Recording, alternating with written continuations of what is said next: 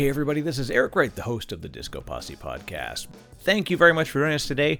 This is actually our first sponsored podcast, so a big shout out to Veeam.com. That's V E E A M.com. For folks that are looking for business continuity, disaster recovery, and data protection of all kinds, uh, this is the enterprise availability tool of choice. So please jump on over to Veeam.com. That is V E E A M.com.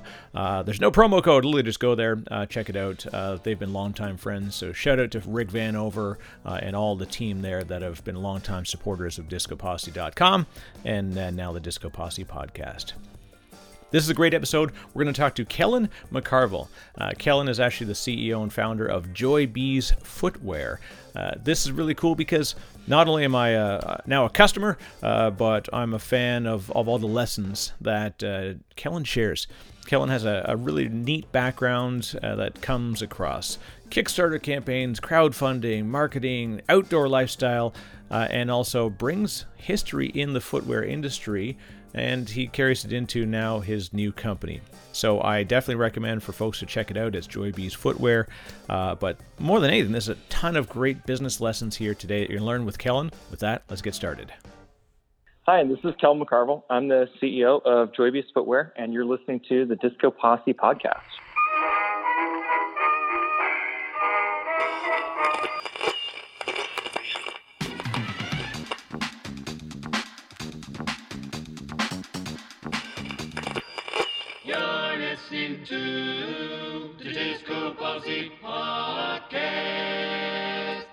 Kellen, this is a very very interesting opportunity for for me. I'm I'm totally selfishly going to steal a ton of information, as are the the listeners of the podcast. Uh, I gave the quick intro before I got started here. But Kellen, just let's talk about you real quickly. You're the CEO and founder of Joy Bees Footwear. Let's talk for a second about you and Joy Bees and, and kind of how this all got started. Sure. You know, I think uh, this really got started just kind of from my experience right in the footwear industry. Spent, you know, eight years with a major footwear brand that you may know called Crocs. Um, and, you know, really got my kind of feet wet there and um, understood, no you know, really intended. learned a lot about Very unintentional. Um, and, uh, you know, so we, I, uh, see, so you know, by being there, understanding kind of the footwear business, I wore a lot of different hats there and really am much more of a generalist, um, you know, in my skill set. And that kind of gave me this unique opportunity to see the market. Um, you know, I eventually moved into a merchandising role, which really is in the, you know, kind of uh, product space. If you're, you know, a footwear brand, an apparel brand, really they, you know, are responsible for identifying market needs um, and then working with the product development team and the sales teams to kind of connect those and fill those. So really interesting, exciting role that I, you know, kind of finished my career there And Um, and it was that skill set that I, you know, took that was then able to, um, you know, look at as I was leaving after I'd left really, um, you know, and say what is out there and looking, you know, a lot of this inspiration comes from within my own life. Um, and so have two nephews now, um, and then two uh, family friends that have children as well that are young. Um, and watching them kind of grow and what their footwear needs were, um, and really saying, you know, these are families that, you know, are middle class, maybe upper middle, but still are watching their budget, want to, you know, extend that. Um, and so they, you know, are looking for product, especially brands that they can trust, um, that provide good quality and value um, to them and for their really for their whole families. And what I saw in the kind of you know footwear side is there really weren't a lot of you know companies doing that. And so there was kind of that culmination of all those different things is really how I you know looked at this and said let's let's go create something here to go really bring joy to families um, and and become that trusted brand for them. So it's kind of the the short story there how we got into it. And it sounds like family and and you know that especially the young part of the family is important it comes out in a lot in what you say and, and looking over your your sort of bio and your history you you do you lead snow expeditions for for for people uh, kids especially. Uh, you come from you know, a, a, couple of different companies that obviously targeted and, and had a, a, a, very keen market in especially the young family segment. Did that did that happen by accident uh, or how did that did, did it did it shape you in some of your early you know what you did for enjoyments that brought you towards businesses that did that thing? Uh, you know I, I think it's interesting kind of reflection of kind of my um, past because that's you know I, have always kind of chased things that have been um, challenges and that are interesting. I um, have learned that I love teaching um, and sharing things with people. Um, and that's where, you know, my experiences in college um, as a student leader in the outdoor program and getting to take students out into the wilderness and um, kind of share my passion for the outdoors, um, you know, kind of came in. Um, and then I think, you know, I had a really great opportunity with that program and was one of the first student leaders there. And um, that was an awesome kind of, you know, experience in taking a lot of this entrepreneurialness that I had kind of built up in me um, and having an outlet for it in college in a positive way. And then as I moved into my career, right, I really sought out um, companies and um, opportunities that would that fuel that entrepreneurialism. And so my first role at Crocs was at, in the golf division, which had just launched and was a very small team. And, um, you know, so one day I'd be, you know, trying to do marketing and working with the marketing and group. And um, the next day would be doing operations and trying to make sure our orders got out. And um, I just continued to kind of chase those things. And I think that, you know, coupled with um, I think this passion of just bringing you know customers you know happiness. I think there's for me there's nothing as much fun as going and you know being at an event and selling you know a pair of shoes or watching helping somebody find a pair of shoes that they love and watching them put them on and that big smile they get on. And, wow, I've never had a pair of shoes that you know I love this much or this soft and comfortable. Um, and and that really is what fuels me kind of in the day to day. Yeah, it seems uh, empathy was was born into you, uh, and you've you've put it into play in a lot of different exciting ways. Yeah, I agree with that. How uh, you you definitely sound like you're somebody who you you look around at what needs to get done and and not only do you do that but you look for other things that may need to get done that people didn't see yet it's the the nature of the entrepreneur uh, and entrepreneurship is it's yeah. have to be you don't have to be the founder to have entrepreneurial spirit and and, and approach uh, mm-hmm. how did you find that that shaped your your first jobs did you did you look for smaller oper- smaller companies natively and then or did you do you are you just able to sort of seek out that type of an opportunity regardless of what the environment is um, I've been able to seek out the opportunity, you know, um, within without the regardless of the environment. Um, you know, at at Crocs, the golf division was this tiny little kind of startup within this larger organization, and um, in a lot of ways, really operated that way.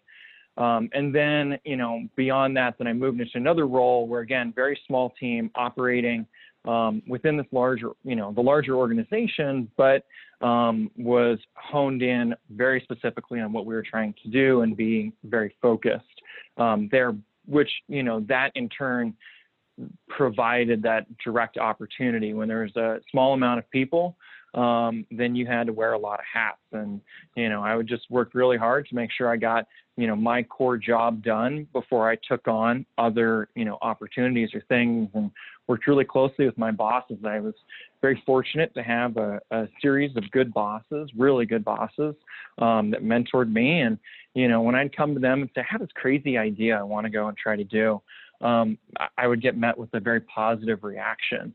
Um, and I think the foundation of that was I was good at what I did and at my core role. Um, and then I could layer on on top of that. And so just by continuing to pursue these additional things that added value to the organization, finding ways to do my own job better, faster, more efficiently, um, then freed up these opportunities for me to take on more responsibilities, which is what every employer wants, right? My productivity continually went up, and that was always a good thing. Amen to that. And it's funny that you you have a, an interesting combination of technical work that you've done and I liked it was described as like despite having no prior development experience, but you when your first role, uh, you know, out of out of school, or, or it was it you know ultimately was your role as co-founder and CTO. Uh, company was called Shopketti, and I got a shout mm-hmm. out because big fan of I'm a Ruby on Rails fan. I've I've been building stuff in Rails for a long time because I hate I'm not a developer. However, I was able, you're able to build things fairly rapidly. Uh, your first uh, foray into being a founder, uh, what what drew you to that first taste? Um, you know, I'd go back to like probably second or third grade, um, and I started this. Uh, my best friend and I started a little car wash company in the neighborhood.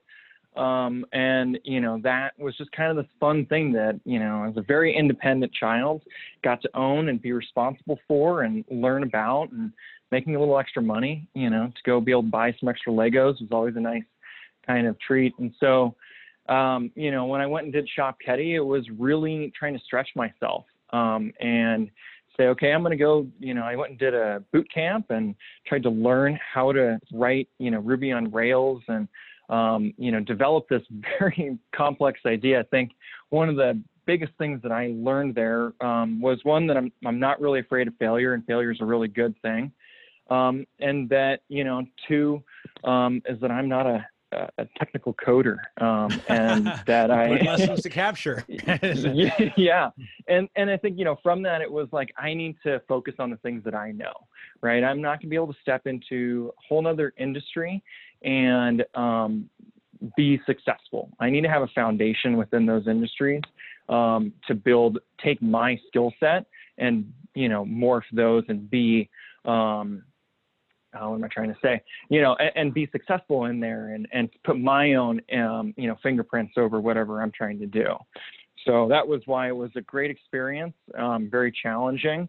Um, I loved it, um, and why I haven't gone back. Yeah, the the good thing is, I think it's a such a solid part of anybody that wants to start their own thing. Is you literally you you have to take a run at building it. There's always this you in order to get to the very minimum viable product at least even if it's just hacked together there's something mm-hmm. that's profound about actually touching it doing it well enough to then learn okay i know my limits and i know the limits of maybe my founding team or or or whatever it is and this is where we would bring in somebody and this is where we're this is where the gaps are but the idea is strong and and it's the mvp gave me enough of a taste that somebody could look at and say oh i see what you're doing here. Uh, it's it, it is something i think everybody should do and really quickly aim to recognize their limits so that they know when to lean elsewhere you know and and, and bring in those external folks that can help out Oh, I totally agree. I mean, I think whenever you're stretching yourself, you're trying to build something and test something, you learn so much along the way that, you know, is applicable beyond what you initially thought. Um, and, you know, how to work in a team or build something and test something and how do you, where, how does your internal biases and like, you know, the assumptions that you make, um, you know, what, what, being able to identify those and then, um, test them is so important. And I think one of the biggest things um, that probably came out of that experience for me was, you know, a lot of assumptions that we made um, as a team or I made as an individual that weren't right. And, you know, they sat there in front of us for a while and um, I'm trying to be very aware of what are the assumptions that I'm making going forward. And that's an invaluable lesson um, that I've, I've taken away from that.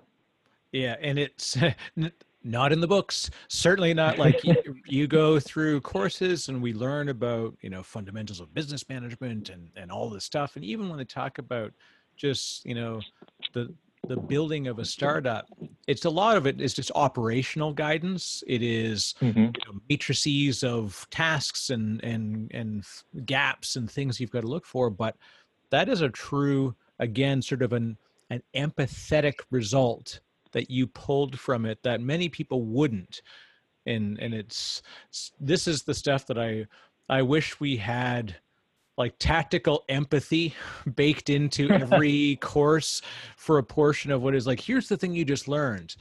Now why is you know why is it important to you and why is it important to the people that you're going to surround yourself with and how will it impact how you interact with them? And like you said it's it's a really it's an acute lesson you've pulled from it uh, one that you could probably put in. And given your range of skills that you've you've shown over your career already kellen i imagine we're going to see a master class coming out and it's going to be do all these things. Feel like that's a long ways away, but I, yeah, I, you know, I, I, think that you having, I love the concept of tactical em- empathy, um, and that it is, you know, you really have to have empathy, I think, as an entrepreneur because you're trying to solve problems, right? And the best, the I think the best products that come out solve problems um, and and fill a void and need in the market. Um, and you know whether that's I, I, look at the footwear space today um, and I think that it's going through this massive upheaval um, right now at the hands of you know companies like Allbirds and Rothy's um, that you know said looked at the market and said there is no sustainable footwear out here, and have filled that void and said there is a customer base that wants to that cares how they spend their money and um, wants to you know purchase shoes that they can feel good about wearing and look really good wearing at the same time. Um, and you know that only reason that came around is because of empathy. And uh, it sounds like sustainability is a part of the story as well. Maybe it's because of your your love of nature, uh, but you, it comes it comes through when you describe around you know thinking about how you did manufacturing and stuff. Did did that play strongly into part of your founding story as well? You know, I, I felt like we had the opportunity to do this, therefore, we had the responsibility um, to be as sustainable as possible. Um, and I think we've got a lot of work to go on that. I don't want to claim that we are um, as sustainable as we want to be or should be. Um, and I think that we've made small decisions that have had a positive impact. Um, you know, very simple things is what is the packaging material of the hangers, and can we use recyclable materials or um, you know organic materials. All of our hangers and all of our products are cardboard hangers, so they're very easily recycled.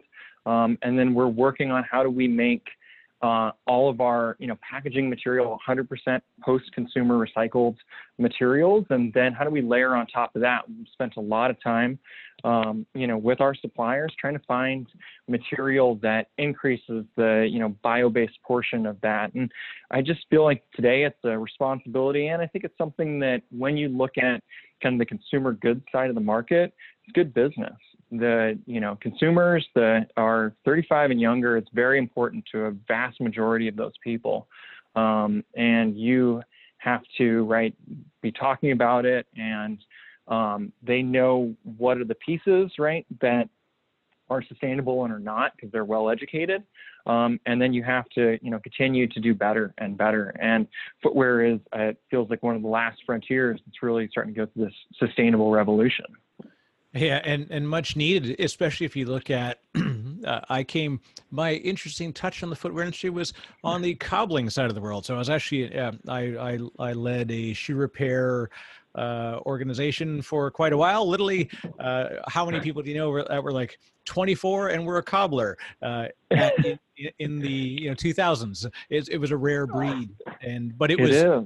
it was a funny thing because it introduced me to I literally just did it. I was like, I walked by in the mall and I was said, I needed to save up money in order to get a job so that I can move to like do what anybody else in their right mind would do to follow some girl who went to another city and somehow raise money. Like, as if that was going to like solve my world problem. And so while I went for this job and it said, no experience required, must be good with hands. Like, perfect. I got both those things.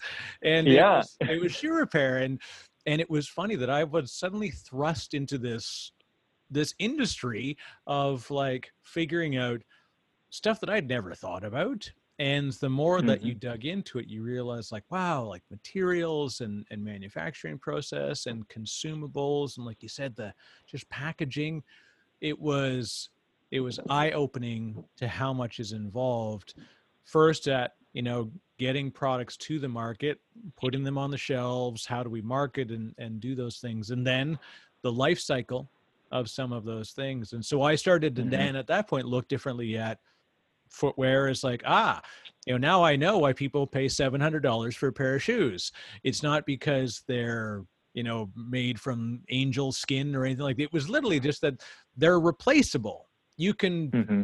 Just fix them over and over again i said so then the alternative came where most shoes not replaceable and also not very sustainably designed and so you had this problem of it started to kind of upset me. I'm like, this is, I'm now that guy who's like, you gotta, you know, gotta buy the shoes that you know are like have replaceable components that are, or if they are not replaceable, make sure they're built from something that isn't made from like dolphin beaks for goodness sakes. Like who knows what is going into some of the plastics and and and content that's building these things.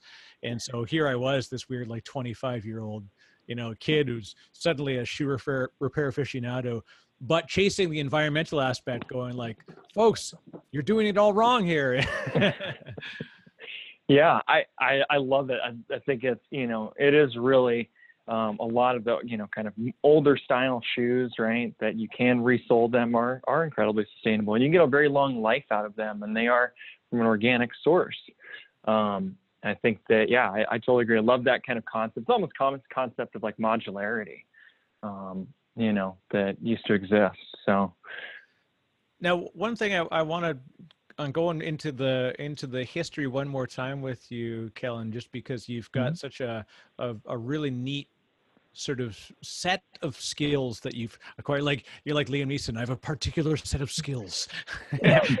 And one of the ones that you've you did which would may look like it came from left field but you launched this very successful kickstarter campaign. And i'd, I'd love to talk about that one. Yeah you know that again drawing from things you know within uh, i think kind of that i encountered within my life and um, that was a just ton of fun. And so we, uh, a friend and I, you know, ran uh, or sorry, well, ran launched that brand, and it came from a, a, a adult onesie party um, that was thrown that you know we were at, and uh, it you know, really we were there and we're like, this is really cool. And everybody had a great time. And, um, you know, we're looking around at that point and there was not really you know many companies making adult onesies, adult uh, you know kind of uh, like a one piece. Um, one would you know, say it's a of, fairly niche market.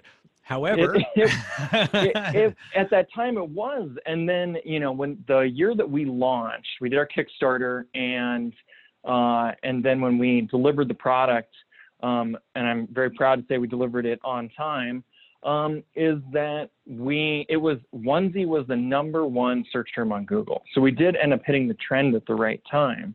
Um, and so, you know, uh, that was a again, we're looking at the market and saying, what do we think is missing here? Right, there was a a lack of um, kind of onesie companies. There was uh, some people doing some kind of more elaborate costumey type things.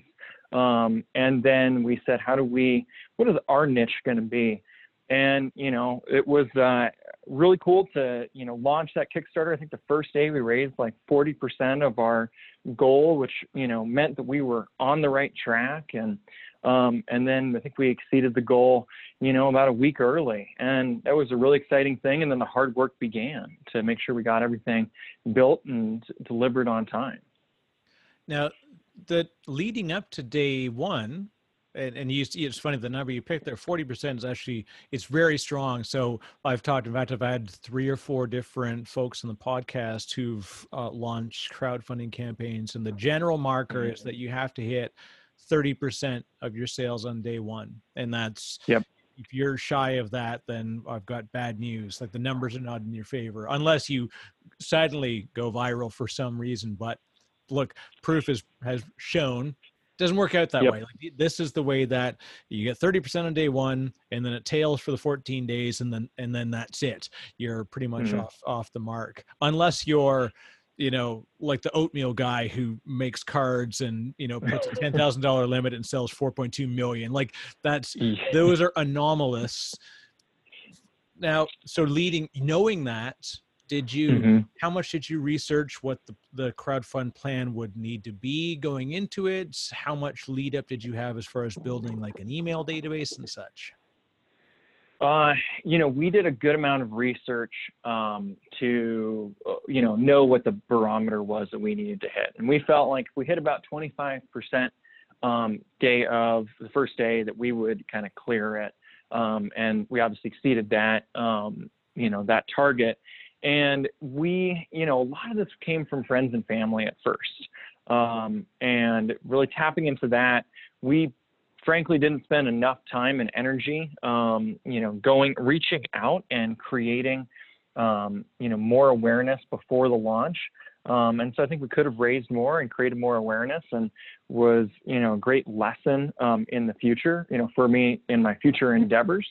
Um, and so, you know, if we were to go back and do that again, I, you know, having a website up ahead of time and trying to drive traffic and a Facebook page and creating a community and engaging with that community.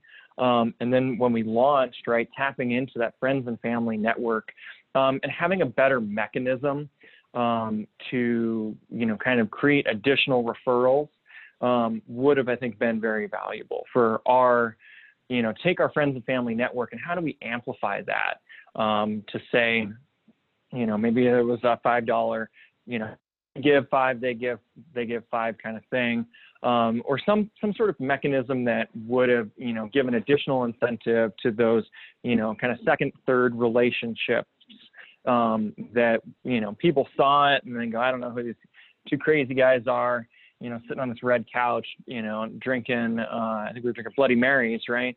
Like, I don't know about this and don't know about this Kickstarter thing, but if there's an incentive, I think that could have pushed them over the edge. So that pushed yeah. us even farther, right?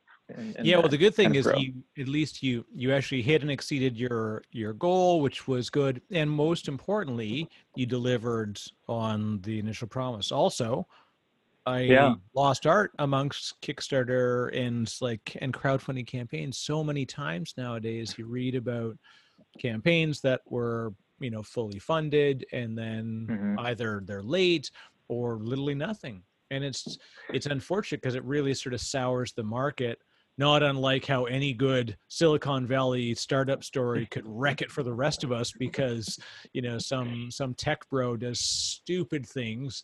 And so as a result anybody who's going to start a company that sounds like that company are forever marred by this reputation that's been created by bad history.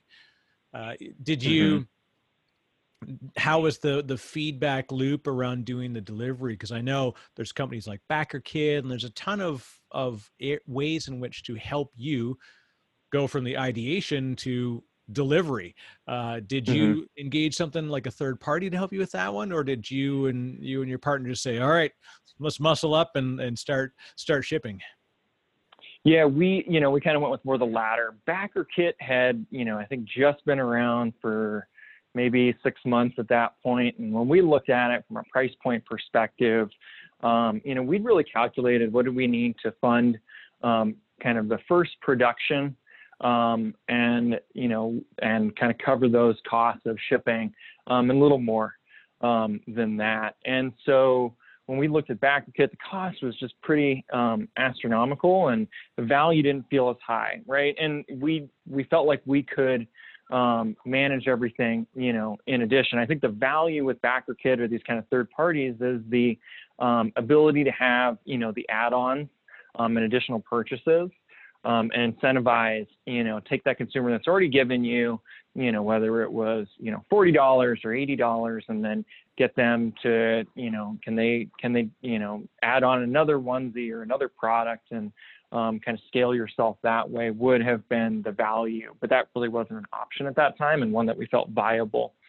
Um, but you know, it was really just kind of crunching the data and you know, really making sure that when a customer reached out, we replied as quickly as we could. Nothing sat, you know, for more than 24 hours, um, you know, in an inbox or you know on Kickstarter, and we got really positive feedback about that.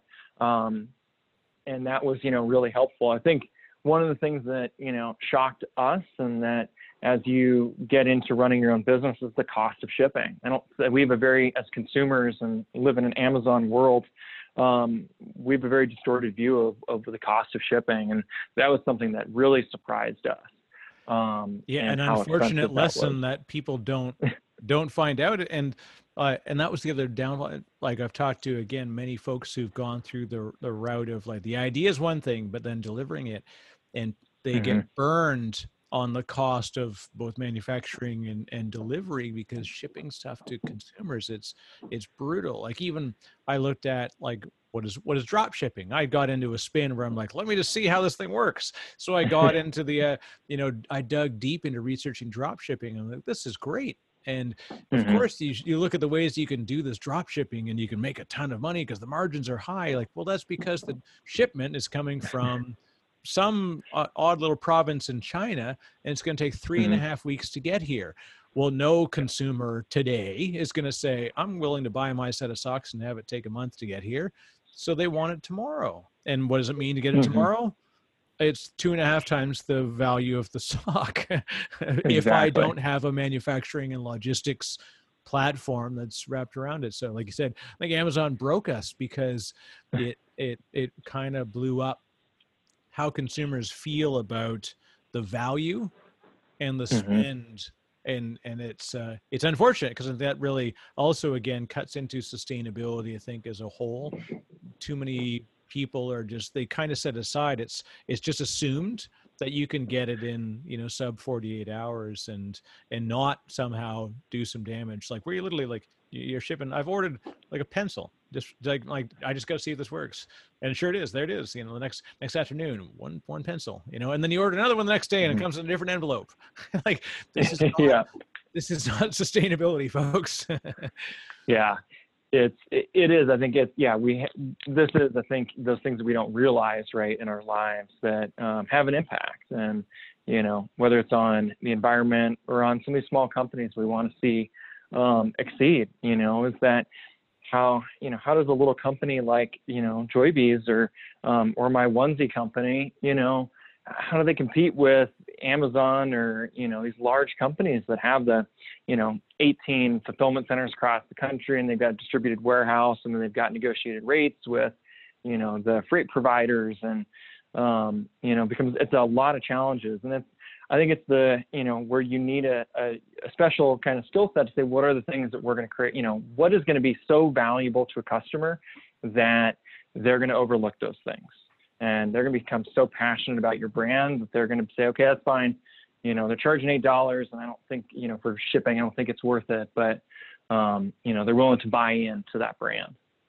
Well, and let's talk about brand because it's uh, first of all, I love the I love the bee. This is like the cutest logo I've ever seen, uh, and and the you talk about the phrase that's just it stands right there on on how you describe the the company as let let it be easy. And mm-hmm. so what what how how brand strong did you think coming into this as you built the Joybees idea? Uh, I mean, I mean, it really. We spent uh, months, honestly. Um, you know, working on a brand deck, putting it down, letting it kind of sit, coming back to it, honing it in, saying what is right the customer, what do they want, and what is what is it that they need from somebody that's going to make their lives better, and why are they going to switch over to us versus somebody else, and really we're looking at right these busy young families. So they've got more things to do than ever. They're likely um, both working or one is working and one is a side hustle um, in addition to taking the the child you know care of the children or the child. Um, and so they want to work with companies that are easy, you know, um, in all of the kind of all of the different areas, right? Whether it's on the product side, needs to be easy to understand, easy to shop, um, you know, easy to care for. Um, and then when they interact with the customer service, it needs to be easy.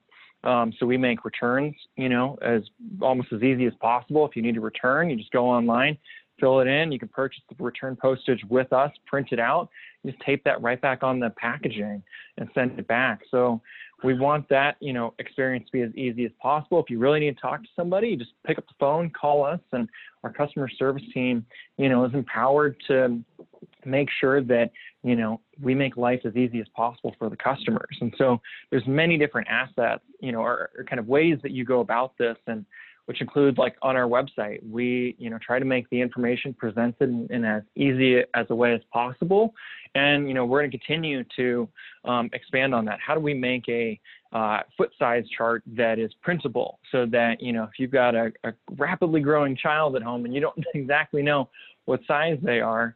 Um, you can print this out, have them stand on it, you know, for a quick second, and um, and then you know, okay, I this my child's exactly a, a 10 or an 11, and you know, and we've helped make that process easier for our customers. And then how on the backside of this, how do we help educate our customers and teach them um, in a simplified way about what makes a good shoe or um, you know how how should you be looking at footwear for your children or for your family and um, and helping simplify that decision making process because we have so many options today there can be you know almost like you know uh, decision paralysis analysis paralysis as you look at all of the options that are out there um, so those are kind of how we want to bring that to life across the brand and in the product and uh, for those folks who are looking for a particular set of criteria shoes are vegan. Love that. it was it was one of the most, the funniest things I love reading through the FAQs for any product. It's like, are Joybees vegan? Why, yes,